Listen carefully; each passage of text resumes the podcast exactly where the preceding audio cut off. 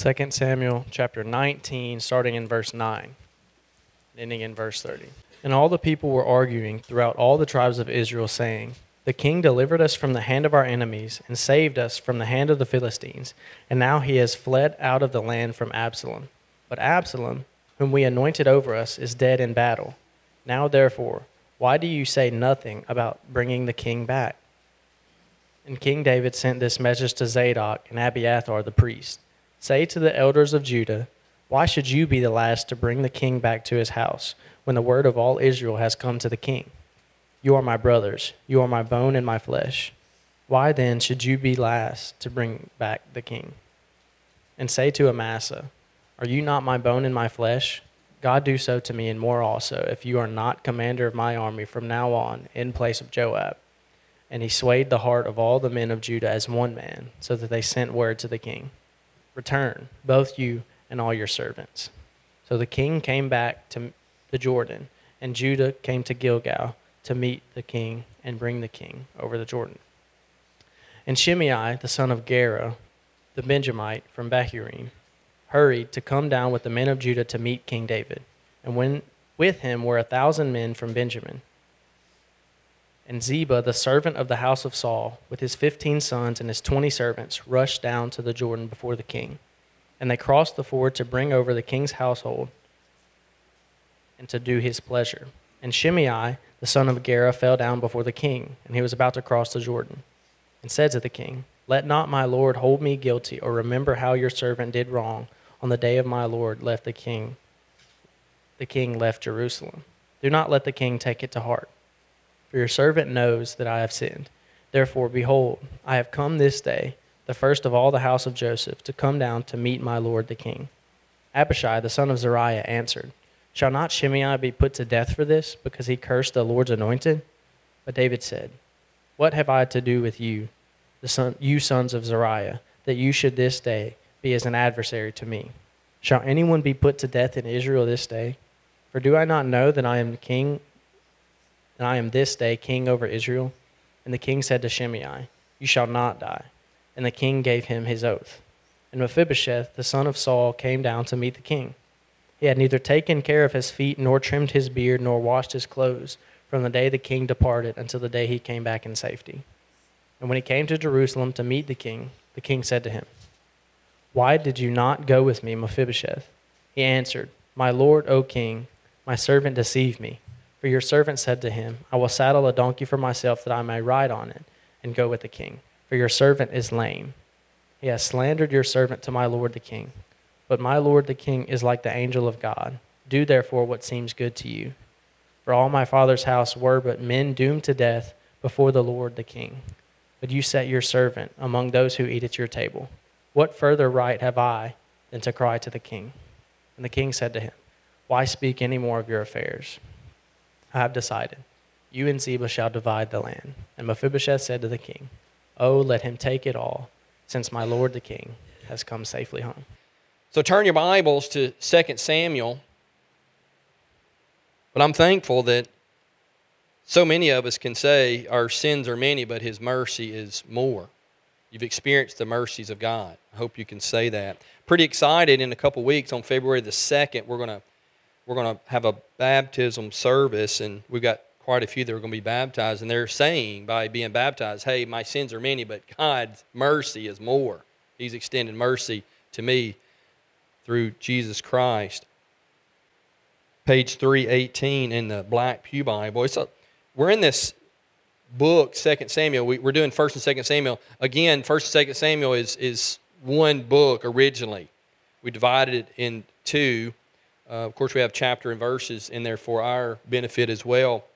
But this series we've been in for months, there's a need for a king.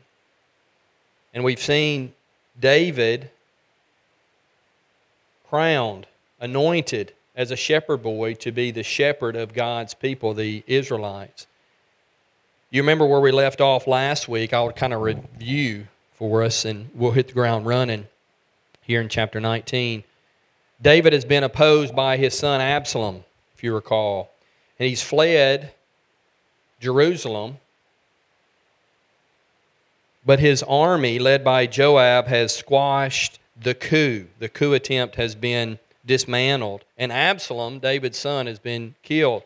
In fact, Joab and his armor bearers are the ones who ran him through with a spear and lances. And David, upon hearing the news, was grieved so badly that the soldiers didn't even get a chance to celebrate as they returned to the city. You remember he, he grieved greatly, and Joab went and rebuked him. Told him if he, doesn't, he didn't return to the city gate and take his position as king, congratulate these soldiers, tell them thank you, job well done. If you don't do that, then what's going to happen the next time you're not going to have a, a soldier one to go and fight for you. And David is a man after God's own heart. That doesn't mean that he doesn't sin. The great thing about David is that he sinned greatly, but he responded to correction. He responded to Joab's rebuke, and, and he did. He went out to the city gate and, and congratulated the soldiers. And that's where we pick up with here in chapter 19. And what we're going to see today, and walking through these books, you don't you don't get to pick and choose. You know, we're just walking through verse by verse, and so it's it's a narrative text. That means we have to we have to read a lot. So Morgan read a lot, and he only read a portion of what we're going to get to today. But what I want to encourage you to do is go back and read this today or tonight, and the next week we'll pick right up there with the story. So it's helpful. It'll be more helpful to you if you read ahead and kind of keep up with us in the story, help fill in some gaps. And the great thing about our small groups, the way they're set up, is we'll be talking about this next Sunday as well. But what we're going to see today is we're going to see David's merciful side. We're going to see division um, in the nation and also opposition. Opposition to David's rule is going to continue as well. In verses 9 through 12, the beginning of this uh, reading section, Israel, we see how fickle Israel was. And what they're doing is Many have followed Absalom, but now Absalom's been put to death. So now what's going to happen? Who's going to be king? Well, the it seems that David will be king, and they're debating that in verses 9 through 12. But think about our own situation here in America. When JFK was assassinated, our president, in only a few hours after that event, Lyndon Johnson was sworn in as our new president, and he began to function in this capacity almost immediately. It's a great thing about our Constitution. It sets down very a very clear process for succession, but not for a monarchy, for countries who have kings. How, when they cease to function as a king, what does the nation do? And so that's the problem we, we find in our text today. They're scrambling around trying to figure that out in these verses. And it seems to be a foregone conclusion that David is going to return and resume his role as Israel's king. But how is that going to happen? You have to keep in mind what, what makes it even more difficult is a large part of the nation has followed Absalom in his coup attempt. And so David is trying to unite the country again, trying to return to Jerusalem. And David does, doesn't want to just rule over part of the country, he wants the, the country unified. And so what he does, he sends out a request to, to Judah to welcome him back across the Jordan and to, to take him into Jerusalem. Let's look at verse 14. We have so much text, we can't read all of it. That's why it's important that you read that at home. But it says that David swayed the heart of all the men of Judah as one man, so that they sent word to the king Return, both you and all your servants. So the king came back to the Jordan, and Judah came to Gilgal to meet the king and to bring the king over the Jordan. Now flip over to verse 40 of chapter 19 as well. We're going to come back. I just want to make a point here. Look at verse 40. The king went on to Gilgal, and Kimham went on with him. All the people of Judah and also half the people of Israel brought the king on his way. And so we see David returning to his rightful place. He's going back across the Jordan, back into Jerusalem. But we have the tribe of Judah and half of Israel, half the rest of the people of the nation are, are with him and supporting him going in back into the city. So, a couple things I want to point out to you. First of all, is just the mercy of David in our text today. And now, who is David merciful to? Well, firstly, in chapter 19, verse Verse 13 Amasa. Now, Amasa was the, if you, if you remember, he's the commander of the army, Absalom's army. So he was part of the coup attempt, right? But you know what David does is David is merciful to Amasa. He was David's nephew. He was kin to Joab, but it's kind of interesting. He put Amasa, who was heading up this coup attempt, in charge of his own army. But I think he does that for several reasons. Firstly, I mean, think about it. You're replacing a victorious general with one who's been defeated. That doesn't make any sense. Usually, when you're picking a coach for your team, you want to pick a winner. But David doesn't do that. He puts Amasa over his army. A couple reasons for that. Firstly, I think, is because Joab disobeyed the king and he killed Absalom, David's son. And David had given him direct orders not to do that. So he probably feels has a little ill will towards him. But secondly, I think what David's also trying to do is he's trying to unify the nation. And all those who followed Absalom, he could win them back, win back their support if he put Amasa over the, the army. And that's what he did. And it says in verse 14 that he won them over. So he's, he's merciful to Amasa. He's also merciful to Shimei. You remember Shimei? He was the, in chapter 16, flip over there real quickly. Look at chapter 16. I'll just, we'll just read this real quickly. Uh, 2 Samuel 16, verse 5 through 8. This is when this is when David had to flee Jerusalem because Absalom was, was wanting the throne, right? There's a coup attempt. David and all his men had to flee. Look at verse 5 of chapter 16. When King David came to Bahurim, there came out a man of the family of the house of Saul, whose name was Shimei, the son of Gera. And as he came, he cursed continually. And he threw stones at David and all the servants of, of King David, and all the people and all the mighty men were on his right hand and on his left. And Shimei said as he cursed, Get out, get out, you man of blood, you worthless man. He's saying this to the king. Got a lot of nerve, doesn't he? The Lord has avenged on you all the blood of the house of Saul, in whose place you have reigned, and the Lord has given the kingdom into you, the hand of your son Absalom. See, your evil is on you, for you are a man of blood. So that's what happened to David as he's leaving Jerusalem. He's fleeing Jerusalem, fleeing for his life, and you have this man who's pelting you with rocks and throwing dirt on you and cussing you like a Philistine sailor. And so, what does he do in chapter 19? Shimei comes to David and he He's sorry. He's a fair weather fan. I mean, he's worse than a Patriots fan. It's terrible, right? Absalom is Absalom is the winner. I'm I'm, I'm all for Absalom. Now David's the winner. I'm all for David, right? Nobody. I hope nobody gets offended at that. Shimei, yeah, he's he's he's apologizing, right? He has to apologize in order to survive. Look at verse 18. And Shimei, the son of Gera, fell down before the king. Of course, what else are you going to do, right? You've thrown rocks and cussed him.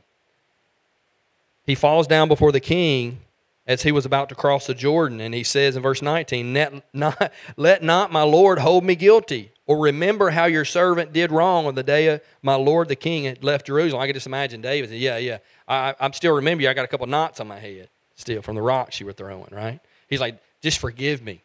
And he comes really humbly, doesn't he? Before David. Remember how your ser- do not remember how your servant did wrong on the day my lord the king left Jerusalem. Do not let the king take it to heart. For your servant knows that I have sinned. Therefore, behold, I have come this day, the first of all the house of Joseph, to come down to meet my lord the king. And he just comes prostrate before the king, and he says, "Hey, I'm, I, I am, I am so sorry. I'm so wrong." This is the guy that opposed David and supported Absalom. And David had the power to put him to death, and that's probably what David should have done. But David shows mercy. You know, we talked last week about how there's such a need in the church today for us to be able to, to give a, a, a word of rebuke when needed. We don't like that, right? We don't like that. We don't like being told we're wrong. We want to be told we're right. But there's a need in each and every life of a believer for someone to be able to speak in your life and to correct you when needed. But it takes spiritual wisdom, doesn't it, to know when to correct and when to be merciful. Yeah, there's a time, Brian, where we, we're, we're direct and we're forthright and we're honest and we give a word of rebuke. But there's also a time that we're just merciful. We bear with people, we overlook their sin, and we're merciful to them. And that's what David does here to Shimei. He is merciful. And maybe some of you right now, it's a, it's a, it takes spiritual wisdom, doesn't it? Because some of you right now, you're in relationships, maybe with your spouse, and you're, you're wondering, am I really being too merciful? Am I being too hard on him? Maybe with some of your kids, you're wondering, am I, am I being too merciful? Am I being too too lax in discipline? Yeah, it's it's there's no easy formula, is it? Sometimes we have to give a word of rebuke to one another, and sometimes we just need to be merciful, right? But that's what David is now. He's merciful. And he's also merciful to Mephibosheth. Look at verse 24 through 30. Do you remember Mephibosheth? He was the crippled son of Jonathan, and God had formed this incredible bond between David and Jonathan. They loved each other like brothers. And David had made a, a covenant with Jonathan that he would, he would take care of his children. And Mephibosheth, he had taken care of. He had taken him into his house and treated him like a son. He ate at the king's table day in and day out. But when everyone left the city, Mephibosheth didn't leave. He stayed in the city. Look at, look at chapter 16 again. Ziba, who was taking care of Mephibosheth, helping take care of Mephibosheth for David. This is what he says when he was leaving the city. Chapter 16, verse 1 through 4. And David had passed a little beyond the summit. Ziba, the servant of Mephibosheth, met him with a couple of donkeys saddled, bearing 200 loaves of bread and a 100 bunches of raisins, hundreds of hundreds of summer fruits and a skin of wine. And the king said to Ziba, Why have you brought these? And Ziba says, It's for food for your people, right? Verse 3 And the king says, And where is your master's son, Mephibosheth? And Ziba said to him, Behold, he remains in Jerusalem, for he today, for he said, Today the house of Israel will give me back the kingdom of my father. Then the king said to Ziba, Well, in that case, all that belonged to Mephibosheth is now yours. So Ziba had told him that Mephibosheth was hoping to become king, so he stayed in Jerusalem. David had believed Ziba and given him all his possessions, given him his estate, right? But as he comes back into the city, he meets Mephibosheth and he doesn't look like one who was hoping to be king. He looks like a vagabond, doesn't he, there in verse 24? What's it say? Of chapter 19, it says, Mephibosheth came down to meet the king. He had neither taken care of his feet, nor trimmed his beard, nor washed his clothes from the day the king departed until the day he came back in safety. So he doesn't look like somebody who wants to take the throne, does he? And, and David asked Mephibosheth if he was loyal to him or not. And Mephibosheth, remember, he's lame. He says, Ziba conspired against me. He says, No, I, I wanted to go, but Ziba didn't take me with him. Remember, I'm lame. And it seems to me that Mephibosheth maybe is telling the truth here. I'm not sure. But all these years, he's lived like a son, eating at David's table. And what did David do? It's, it's quite interesting. David divided the estate between Ziba and Mephibosheth. And why does he do that? I'm not real sure. Maybe he doesn't know who is telling the truth. And it's interesting because David in the scriptures, he kind of points us to Christ, right? In the Old Testament, he's the Messiah. But he's pointing us towards the Messiah to come, Jesus of Nazareth, isn't he? But David, he doesn't always make the right decisions. Sometimes it seems here that there's justice hadn't been handed out because somebody's lying. Ziba or Mephibosheth, one of them is not telling the truth. And so he just divides it in between the two of them. But notice what Mephibosheth says He says, I don't have any rights.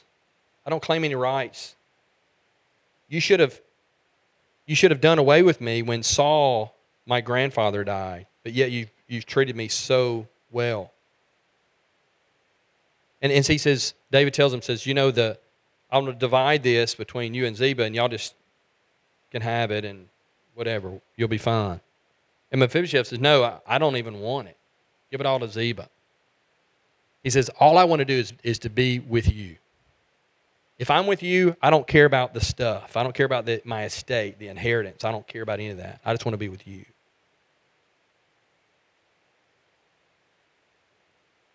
I don't even deserve any of this. I don't deserve it at all. If I can just be in your presence, sit at your table, that's all I want. So whether Mephibosheth is, is right or wrong, culpable or not, we can learn something from Mephibosheth, can't we? Yeah. He recognized he didn't deserve anything that he received, anything good that he received. He said, I just want to be in your presence. Wow. If that would be our, our, all of our attitudes about Christ, right? Lord, I just want to know you. I just want to have a relationship with you. I don't care about all the blessings, all the stuff. I just want to know you. And that'll be enough. I'll just wallow in wallow in the good graces of just being able to be in your presence. So David is merciful to Mephibosheth. Verses 31 through 40, David is also merciful to Barzillai and Kimham. Look at verse 31. We'll read a little bit of this. Now, Barzillai, the Gileadite, had come down from Rogelim, and he went on with the king to the Jordan to escort him over the Jordan. Barzillai was a very aged man, 80 years old. He had provided the king with food while he stayed at Mahanaim, for he was a very wealthy man. And the king said to him, Come over with me, and I will provide for you with me in Jerusalem. But Barzillai said to the king, How many years have I still to live that I should go up with the king to Jerusalem? I am this day 80 years old. Can I discern what is pleasant and what is not? Can your servant taste what he eats or what he drinks? Can I still listen to the voice of singing men and singing women, why then should your servant be an added burden to my Lord the king? He doesn't want to go. He doesn't want to be a burden to him. You're like, you know, I'm, I'm old, and he asked him, hey, I just want to go back to my town, and there I'll, I'll spend the rest of my days, and I'll be buried with my family. But what he had done is he had taken care of David. He had been good to David while David is in, is, is in exile, running from Absalom. He'd fed him, he'd fed his men, he'd been really good to him. And here he is going back to the Jordan. What he ended up doing, he crossed the Jordan with him, which was about 20 miles from where they were. And he was going another 20 miles to Gilgal. And there he says his goodbye. He says, You know what? David says, Why don't you just come and let me take care of you? And you can eat at my table. He says, I, I, I don't want to do that. I want to return home. I don't want to be a burden to you. But you know what? My son, he can go with you and you can you can bestow on him all the blessings you're going to bestow on me and that's what david did in fact in First kings when he's dying, he tells Solomon, one of his last thing he said to Solomon was, make sure you take care of this guy and his, his boys. So David is merciful to all of these people. And it, you think about, he had the right to put some to death. He had the right to demand some of these men's lives, but yet he's merciful in this difficult time as he's going back to Jerusalem want to notice a couple other things is just division between Israel and Judah. Verses 41 through 43. Then all the men of Israel came to the king and said to the king, Why have our brothers, the men of Judah, stolen you away and brought the king and his household over the Jordan and all of David's men with him? All the men of Judah answered the men of Israel, Because the king is our close relative. So now they start, there's division. They start to squabble and fuss and fight. And Judah says, Look, we're the, he's, David is of the tribe of Judah. We're, we're close relatives. So we should have the right to bring him back to Jerusalem to take his place on the throne. But then if you read the next few verses, Israel says, No, actually, we're, we're, we outnumber you. So we should have been a part of this deal of bringing David back into Jerusalem. And if you, if you notice the verses, they not, they not only say that he says, look at verse 43. We're not only bigger than you, we have 10 shares in the king, and in David also we have more than you. In other words, we're, we're, we outnumber you. We should have a say so in this deal. And then they also say, Why then did you despise us? Were we not the first to speak of bringing back our king? It's like little kids, isn't it? Well, I called it first. I'm the one that came up with the idea. Why didn't I get in on this party? Why didn't I get in on this bringing back, this bringing back, returning David to the throne? So you see this division, and what's interesting, David's grandson, Rehoboam, when he's on the throne, there will be a split. They'll never be reconciled. Northern kingdom Israel, southern kingdom Judah. But we see that even here, the division between these two groups of people. And it says, verse 43, Judah, Judah's words were fiercer than that of Israel. It's kind of interesting, isn't it? But the words of the men of Judah were fiercer than the words of the men of Israel. What do you think that means? They yelled the loudest. They got loud. They just got louder than those of Israel, right? Those of the tribe of Judah, they had a little bit stronger will, didn't they? They made some noise. So we see these divisions, but we see that all the time in the scriptures, don't we? I mean, think about it in the New Testament when Jesus was serving. Think about Mary and Martha. Do you remember that episode? Martha's doing all the work. Mary's sitting at the feet of Jesus, and what does Martha say? In layman's terms, tell her to help me. Why do I got to do all the work?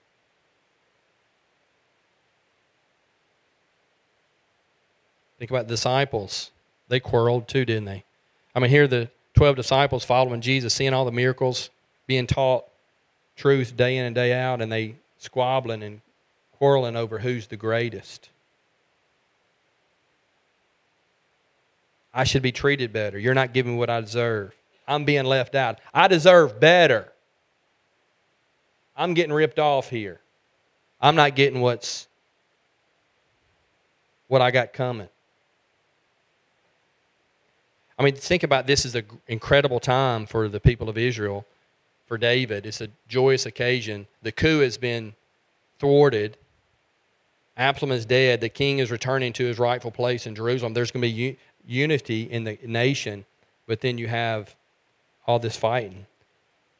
Can the, can the devil move even among joyous times? He can, can he? I mean, this is a, an awesome time. But hostile words ruin it, doesn't it? That happens for us, doesn't it? Some of you are thinking about about Christmas. Some of you had, didn't have a very good Christmas because you have some rogue family member who's gets loud, louder than everybody else, right? Demanding their rights and won't know why we didn't have it at our house and da da da da, da right? It's supposed to be a happy time, right? But fools are involved, and when fools are involved, things happen. Proverbs twelve sixteen: The vexation of a fool is known at once, but the prudent ignores an insult. You got a bunch of fools here together, and what happens is fighting and quarreling. And we'll see this division occur again across tribal lines two generations later as Israel and Judah are split for the final time. Last thing, notice that David's rule was often contested. It's, it's interesting as we see the life of David. He takes the throne, but, but even before he takes the throne, there's opposition from Saul trying to kill him, trying to take his life. We see it from Shimei. We see it from Absalom, right? And we see it from another man named Sheba. Look at chapter 20. Let's read verses 1 through 3. Now there happened to be there a worthless man whose name was Sheba, the son of Bichri, a Benjamite. And he blew the trumpet and said, We have no portion in David, and we have no inheritance in the son of Jesse, and every man to his tents, O Israel. So all the men of Israel withdrew from David and followed Sheba, the son of Bichri, and the men of Judah followed their king steadfastly from the Jordan to Jerusalem. So it's, it's amazing. It never ends. It's like there was a season before Bathsheba where there was, there was peace. And even when there was battle, it was, it was a battle uh, uh against the pagan nations. But here, it seems like there's opposition, one right after the other. But it, it's, it's fulfillment of prophecy, isn't it? what Nathan told David would happen. There's going to be a, fighting within his own household and from outside. And so we see Sheba rebelling against David. We have no portion in David. What that means? We don't want David to be our king. We're not going to submit to him. And he leads a, a large group out of Jerusalem. And Sheba, says, was a worthless man, and he was a Benjamite. It's interesting. Saul was a Benjamite. Shimei was a Benjamite. And now Sheba is a, a Benjamite. I'm not going to rely on David. We don't want him to be our leader. I want nothing to do with him. Proverbs 6, 16 through 19 tells us what the Lord hates. There are six things that the Lord hates, seven that are an abomination to him haughty eyes, a lying tongue, and hands that shed innocent blood, a heart that devises wicked plans, feet that make haste to run to evil, a false witness who breathes out lies, and one who sows discord among brothers. What does the Lord hate? He hates somebody who sows discord among brothers. And that's what Sheba is doing. And David realizes it's going to get ugly here. Absalom was this one person leading this coup attempt, but now you have a large part of Israel who is abandoning him once again and following Sheba. So what does David do? He tells his he tells his commander in chief here, his leader of the army, Amasa, take three days and get the army together, get them organized, and meet us back here. Well, three days pass and Amasa is not returned, and so David turns to Joab and his brother, and he asks him to pursue Sheba. So that's what they did. But it's interesting, Joab, he meets Amasa on, in the road and he greets him. If you read this story later tonight, you'll see he greets him, calls him brother. In fact, they were cousins. But as he embraces him, he sticks a knife into his stomach and he falls in the road and dies. So Abishai and Joab continue to pursue Sheba. It's a dog eat dog world, isn't it? Not just in David's day, but it's a dog eat dog world today. Amasa's body is thrown out of the road and they pursue Sheba. And it's really interesting what happens here is they get to the town where Sheba is held up and they lay siege to it. Now, what it means to lay siege is they surround it and they don't allow anybody to come in or anything to go out. And so what they do is they starve the people in the city. But there's a wise woman there. You read the story in, in chapter 21. There's a wise woman there that she asked for an audience with Joab, and she says, Joab, why would you destroy this wonderful city? What kind of person are you?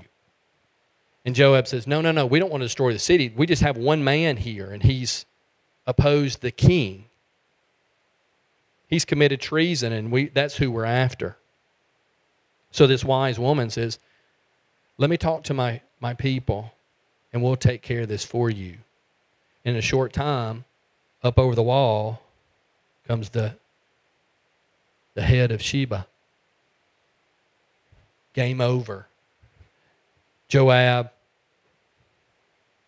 and the rest of the army return back to Jerusalem it's interesting. Oh, Joab, he he keeps putting to death David's family members, and for somehow he continues to lead the army. We'll see his demise next week. Well, what is what are some applications points from our text here? Think about. I think about Shimei. He's the one who who pelted David with rocks, but he comes back humble, asking for forgiveness, asking David to be merciful.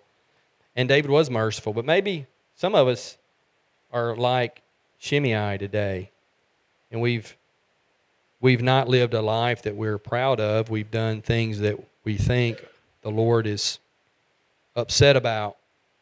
Maybe you think the Lord can't forgive you. Well, again, David, he forgave Shimei.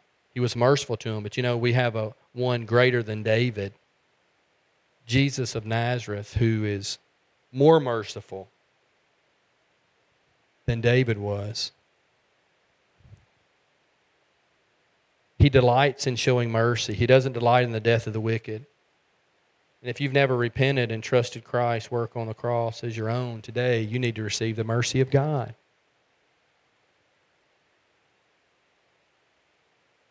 Can you say, My sins are many, but His mercy is more? Can you say that? Have you experienced the mercies of God? He's so merciful.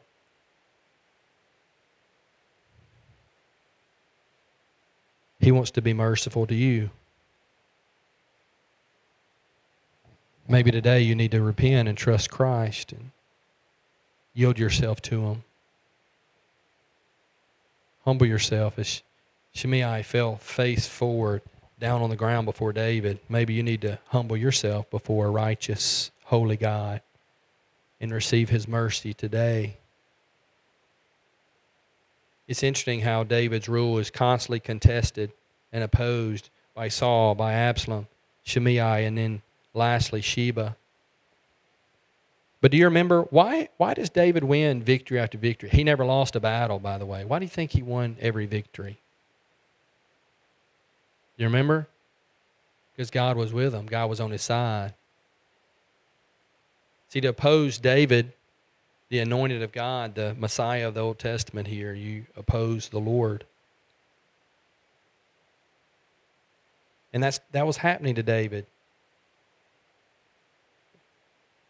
Every few chapters, somebody's opposing his rule and his reign. Even, even folks who he's been good to, like Mephibosheth, right? Maybe Mephibosheth was plotting a coup himself. But this, regardless of that, David was merciful to him. Think about our Lord. He lived 2,000 years ago. Jesus walked this earth, and what did he do? He healed the sick, he gave sight to the blind. He straightened and strengthened the legs of paralytics. He even one, one time he gave a widow back her son.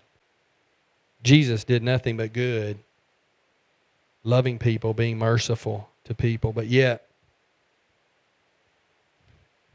what did the religious leaders and the people in Jerusalem that Passover, what did they say? Crucify him, right? If you oppose the Lord, his anointed, you oppose Christ, you will lose. Just like all of David's enemies. You'll fall and you'll be judged.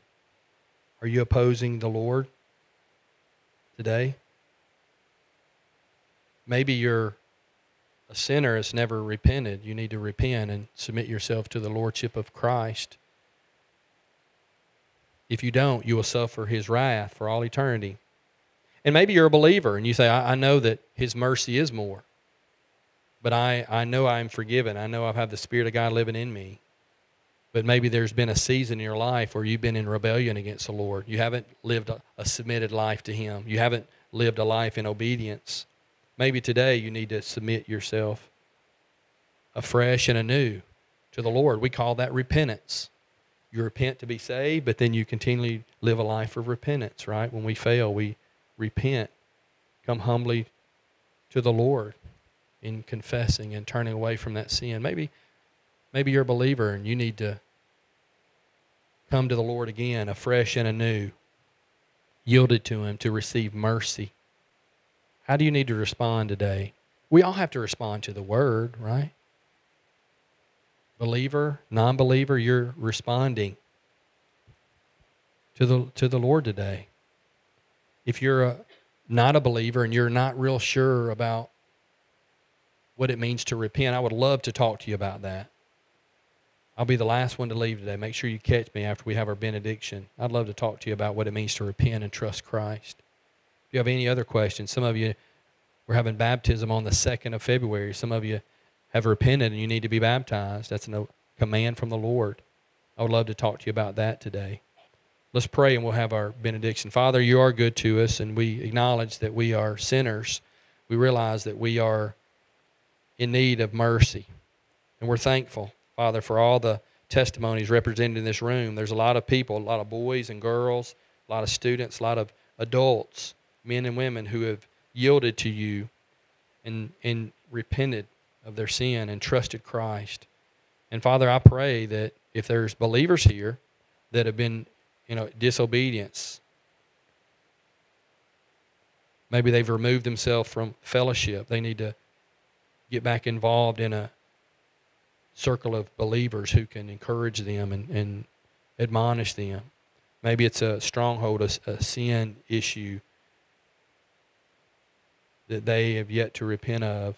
I pray that you would help us, Lord, to return back to you. May you break our hearts that we would be yielded to you. Help us to make those commitments today as believers. And Lord, for those who are lost, who are separated from the Lord, who've never received the mercy of God and salvation, we pray that they would be granted repentance and faith even today. Father, we are thankful for your word as we read, continue reading 2 Samuel. I pray that you would use it to open our eyes and ears to the truths of your word and give us the grace to apply them. Lord, there's many that are not here today because they're sick. They've got the flu or a stomach bug. Some of our shut ins aren't feeling well. We pray for grace upon our people that we would be back Wednesday and be back next Sunday. We thank you for allowing us to study your word and sing your word. May we leave rejoicing today because we've been together. In Jesus' name, amen. Thank you for tuning in today. Be sure to subscribe to our podcast if this message has been helpful to you. Again, if you have any questions, go to our website for our contact information, and we'll see you next time.